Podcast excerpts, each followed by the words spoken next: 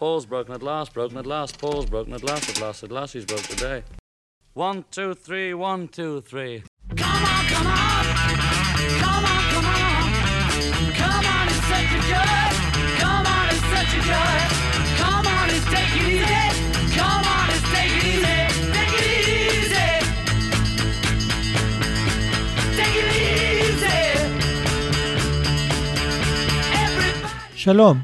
כמו שהבטחתי בסיום פרק 17, הנה פרק בונוס קצר, ולפני שנאזין לפרק הבונוס, שלוש הצעות חמות לי אליכם. ההצעה הראשונה היא, תאזינו לו בקשב רב, כדאי.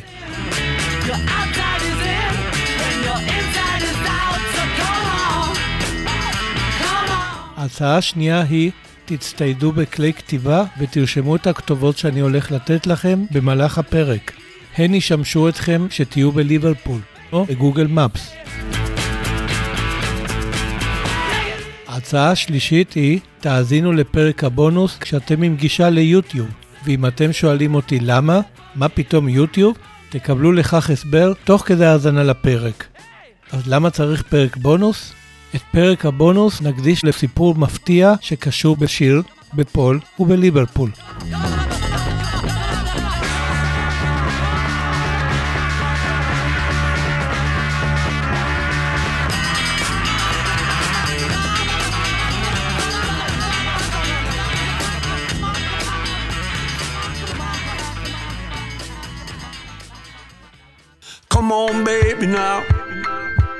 מילות השיר בעל השם המסקרן Fuh You מספרות על נער מאוהב בנערה.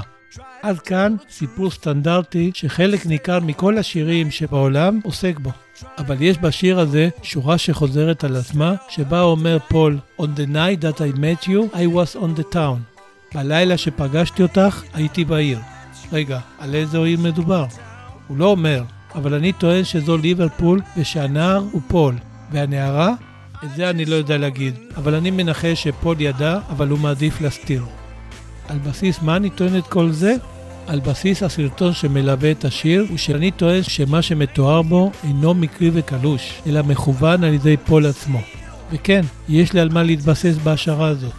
טוב, מאחר ולביטלס יש משהו להסתיר, הוא פודקאסט, ואני לא יכול להראות לכם את הסרטון, אז אני מציע לכם להיכנס עכשיו, כן, ממש עכשיו, ליוטיוב, ולחפש את הסרטון הרשמי של השיר פאהיו. זהו? מצאתם? יופי.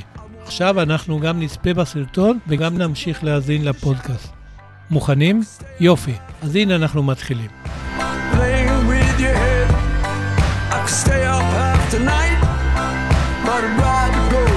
כפי שאתם יכולים להתרשם, הסרטון צולם בשחור לבן. אולי כרמז לכך שהוא עוסק בתקופה שלפני עידן הצילום בצבע. למשל, שנות ה-50 של המאה הקודמת, אז היה פול בערך בגיל של הנער שמככב בסרטון. טוב, עד כאן אלה ספקולציות שלי, והן פרועות לגמרי, ולא צריך לקחת אותן יותר מדי ברצינות. אבל אם מוסיפים להן את מה שבהמשך הסרטון, התמונה נראית פחות מקרית וקלושה. למה אני מתכוון? לזה שהסרטון צולם במספר אתרים בליברפול שמאוד קשורים בפרק מסוים, לא ממש מוכר, בילדות של פול. באמת? כן. אז יאללה, בואו נמשיך.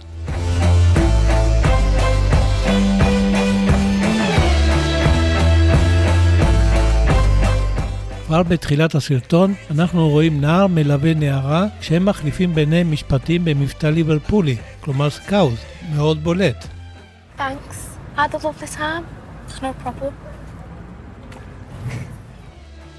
אז הם נפרדים בנשיקה אוהבת, ומיד צצה מתוך הבית האימא שלה, ששולחת את הנער הביתה במבטא Scouse בולט, שהיא קוראת לו ג'יימי. Get in now, Karen! And you better get yourself a phone, Jamie! רגע, עצרו רגע. הנער, הנערה והאימא, לפי המבטא, גרים בליברפול, והשם של הנער הוא ג'יימי?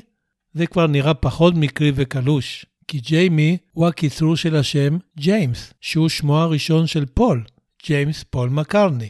אבל חכו, זה רק הולך ומשתפר. אחרי שהאימא טורקת את הדלת והנער מתבאס, הוא שומע דפיקות מחלון חדרה של הנערה ורואה אותה מסמנת לו להתקשר. הנער מתעודד ופונה אל דרכו כשמגרונו נשמע קולו של פול שר את השיר "פהיו". Come on, baby, now. Let me look at you. Talk about yourself. Try to tell the truth. I could stay up half the night. Trying to crack your code. I could stay up half the night. But I'd rather hit the road. גם מקרי וקלוש? אולי. אבל אם אספר לכם שהבית שבו צולמה הסצנה הזו נמצא ברחוב אינווד רוד, מספר 62, שבשכונת גרסטון בליברפול, מרוחק מספר עשרות מטרים בלבד מהמקום שבו הייתה בשנת 1956 חנות בשם אבא, שבה עבד פול כמחלק עיתונים, ושסביר שהבית הזה היה חלק מקו החלוקה שלו, זה עדיין נשמע לכם מקרי וקלוש? ומי יודע, אולי באמת התגוררה בבית הזה נערה שפול נמשך אליה. אגב, אז היה פול בן 14, וכך גם נראה גילו של הנער שבסרטון. טוב, בואו נמשיך, כי כמו שאמרתי לכם, זה רק הולך ומשתפר. Help me work it out. I won't let you down. So you don't need to shout. I can stay up. בהמשך הסרטון מגיע הנער לרחוב סמוך. שם הוא רואה שתי בחורות מצחקקות על יד מה שנראה כמו חנות פיש אנד צ'יפס. הכתובת המדויקת שבו צולמה הסצנה זו היא רחוב לונג ליין מספר 6. שם ישנה מסעדה סינית. אבל בשנת 1956, כשפול עבד כמחלק עיתונים, כן הייתה שם חנות פיש אנד צ'יפס, ששמה היה מייסון, ופול ראה שם לפעמים את ג'ון קונה לעצמו מנת צ'יפס. וזה כשנה לפני המפגש ההיסטורי בין השניים בכנסיית סנט פיטרס צ'רץ'. איך אנחנו יודעים? כי זה מופיע בספר המצוין Tune In של ההיסטוריון המוערך מרק לואיסון, וכי פול בעצמו סיפר בריאיון שנתן בשנת 2015 למגזין אסקווייר. וזה הגיוני למצוא שם את ג'ון אז, כי הכתובת הזו היא בדיוק במסלול שעבר בדרכו לבקר את אימא שלו, ג'וליה. אז האם זה היה מקרי וקלוש? הרעיון להפוך מסעדה סינית למה שנראה בסרטון חנות פיש אנד צ'יפס? כבר בשלב הזה, ברור ששום דבר בסרטון הזה אינו מקרי וקלוש. אבל חכו, כי הטוב עדיין לפנינו.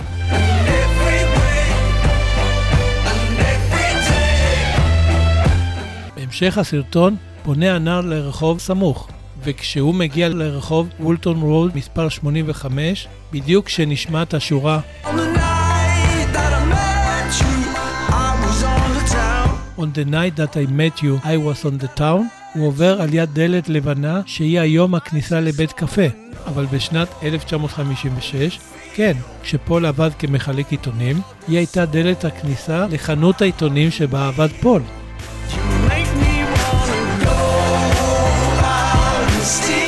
אפשר לטעון שכל זה הוא פרי דמיוני הקודח ושהכל מקרי, אבל אם אספר לכם שמי שביים את הסרטון הזה היה הבמאי סיימון אבוד, שהוא בן זוגה לחיים של בתו של פול, מרי, הכל נשמע פתאום פחות מקרי וקלוש, נכון? כלומר, סביר שפול היה זה שהנחה את חתנו מה לצלם ואיפה לצלם, כי סמך עליו שהוא לא ידליף את מה שהוא רצה להסתיר. רגע, מה הוא רצה להסתיר? תכף אני מגיע לזה. רק אגיד קודם שהרי סרטון כזה אפשר היה לצלם בלונדון או בכל עיר אחרת, ואם כבר בליברפול, אז בכל מקום אחר. זה לא דבר מקרי, אלא אם פול התכוון לזה. ולא רק זה, את דמות הנער אפשר היה לכנות בכל שם שהוא, ולא דווקא ג'יימי, כשמו הראשון של ג'יימס פול מקארטני. אז מה חלק פול איתנו? כלומר, מה היה לפול להסתיר מאחרים? אני לא באמת יודע, אבל ייתכן והוא רצה להסתיר את כוונותיו האמיתיות כלפי אותה נערה. אחרי הכל, למה הוא קרא לשיר פהיו ולא for you?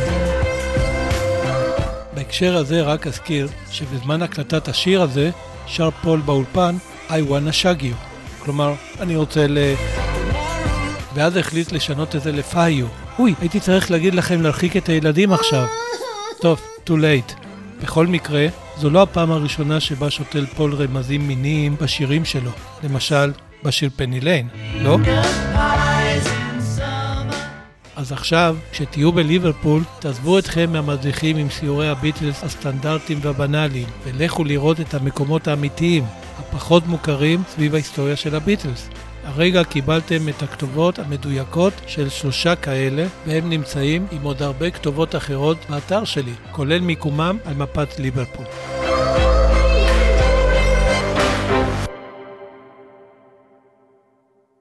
I was a sailor first, I sailed the sea. Then I got a job in a factory. Played Buckland's camp with my friend Rory. It was good for him, it was great for me. אז לפני שאשמיע לכם את השיר שעושה לי את זה, בקשר לפרק הבונוס, הנה סיפור קצר שקשור בחבר אחר בלהקת הביטלס ובליברפול. בשנת 2008 התראיין רינגו לרגל בחירתה של ליברפול לבירת התרבות של אירופה של אותה שנה לתוכנית הטלוויזיה Friday with Jonathan Ross. וכאשר נשאל האם יש משהו שהוא מתגעגע בקשר לליברפול, ענה רינגו. Uh, no. Surely the No, people, I the love sense of Liverpool. humour- I was a child. I grew up in Liverpool. You know, family members are in Liverpool, but לא, נולדתי בליברפול, גדלתי בה כילד, יש לי שם קרובי משפחה, אבל... התשובה של רינגו מאוד הכעיסה את תושבי ליברפול, ואפילו פסל שלו נערף. ולא, לא עזרו לו השיר Liverpool 8, כלומר ליברפול 8, על שם אזור המיקוד של שכונת טוקסטת', שבה גדל, עם המסר שאומנם חייב אותו הגורל לעזוב את ליברפול, אבל הוא אף פעם לא אכזב אותה. לבסוף, כעבור שלוש שנים, נאלץ רינגו להתנצל, והכעס שכך. ואפילו לפני מספר חודשים צויר ציור ענק לכבודו באחד הקירות של הפאב שבו עבדה אמו כמוזגת.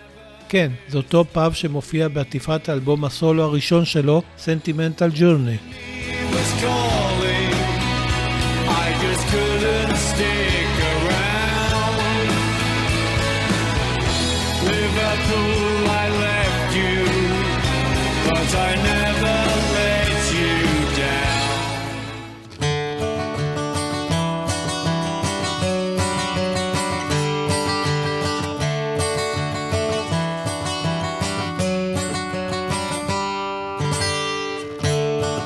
ועכשיו, לשיר שעושה לי את זה בקשר לפרק הבונוס, ושמו Early Days, שהוציא פול בשנת 2013. זהו שיר בסגנון סקיפל יפהפה ודי נשכח, שבו מספר פול על ימיו המוקדמים בליברפול. אז תודה רבה שהאזנתם והאזנתן לפודקאסט לביטלס יש משהו להסתיר. אני הייתי גבי פישמן, וניפגש בפרק 18, בו נעסוק בביטלס ובארץ גדולה עם שפם. נשמע מעניין? בצדק. אז בינתיים, יאללה ביי. Dressed in black from head to toe, two guitars across our backs, we would walk the city road. Seeking someone who would listen to the music that we were writing down at home.